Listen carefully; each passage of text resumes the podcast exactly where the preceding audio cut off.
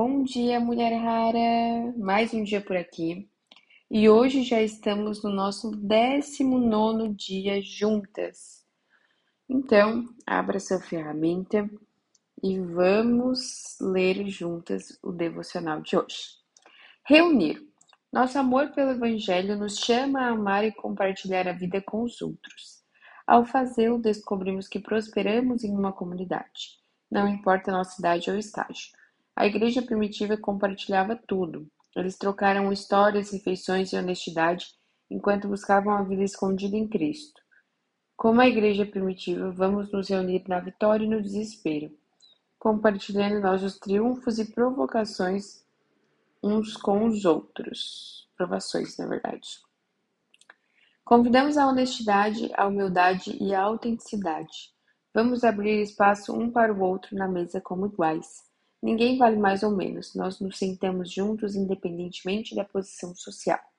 Vamos procurar não falar mal dos outros, que o amor protege de nossos lábios. Não passe de um discurso cheio de graça evidente para todos. Vamos convidar aqueles em quem confiamos para nossas lutas e mágoas.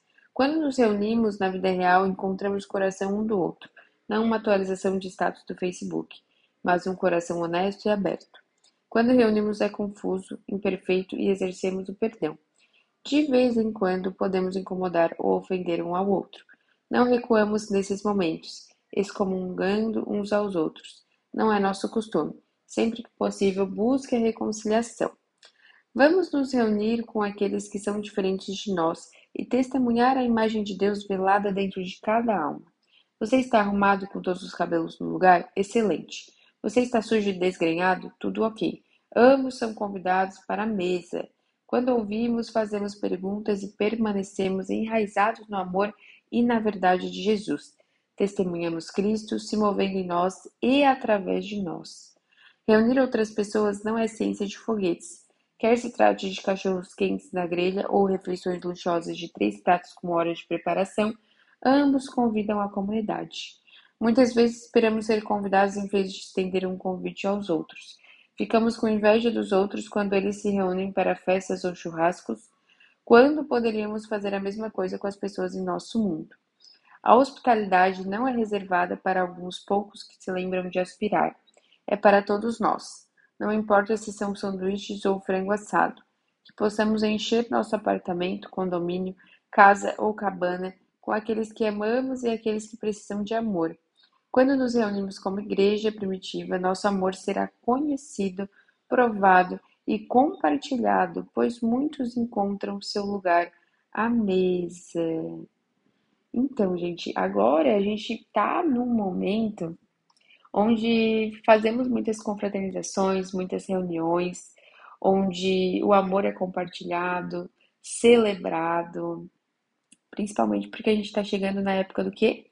Do Natal, que celebra o nascimento de Cristo.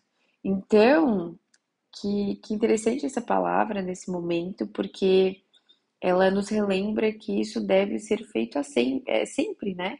Chamar as pessoas à mesa para compartilharmos das bênçãos, mas também nos nossos momentos de fragilidades, de vulnerabilidades, porque pessoas se conectam com pessoas. Então a gente precisa sim partilhar o pão, é, nos reunirmos, nos ajudarmos como igreja, como pessoas, como comunidades. Tanto que isso a gente faz bastante no Clube Mulheres Raras também, para que a gente crie o quê? Uma rede de apoio, para que a gente possa é, nos suportar no sentido de dar suporte uns aos outros. Então, muito interessante essa palavra. Vamos ver aqui o nosso embasamento. Atos 2:46. Eles se reuniam no templo todos os dias e comiam juntos de casa em casa, repartindo a comida com alegria e com sinceridade no coração. 1 Tessalonicenses 2. Por causa do grande carinho que tínhamos por vocês, Ficamos muito felizes em lhe dar as boas novas que vêm de Deus, e chegamos a amá-los tanto que queremos lhes dar até mesmo as nossas próprias vidas. Que nós possamos florescer na vida uns dos outros, né? É, que possamos ser amor e que possamos, através de Cristo, de Cristo, testemunhar na vida uns dos outros, que possamos ser canal canal de cura, canal de transformação, canal de amor.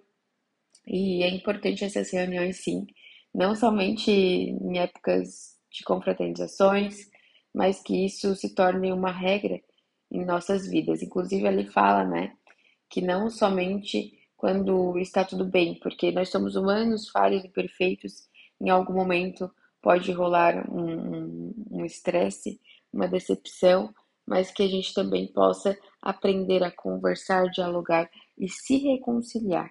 Tá certo? Que você tenha um excelente dia e amanhã nos encontramos aqui novamente. Até mais!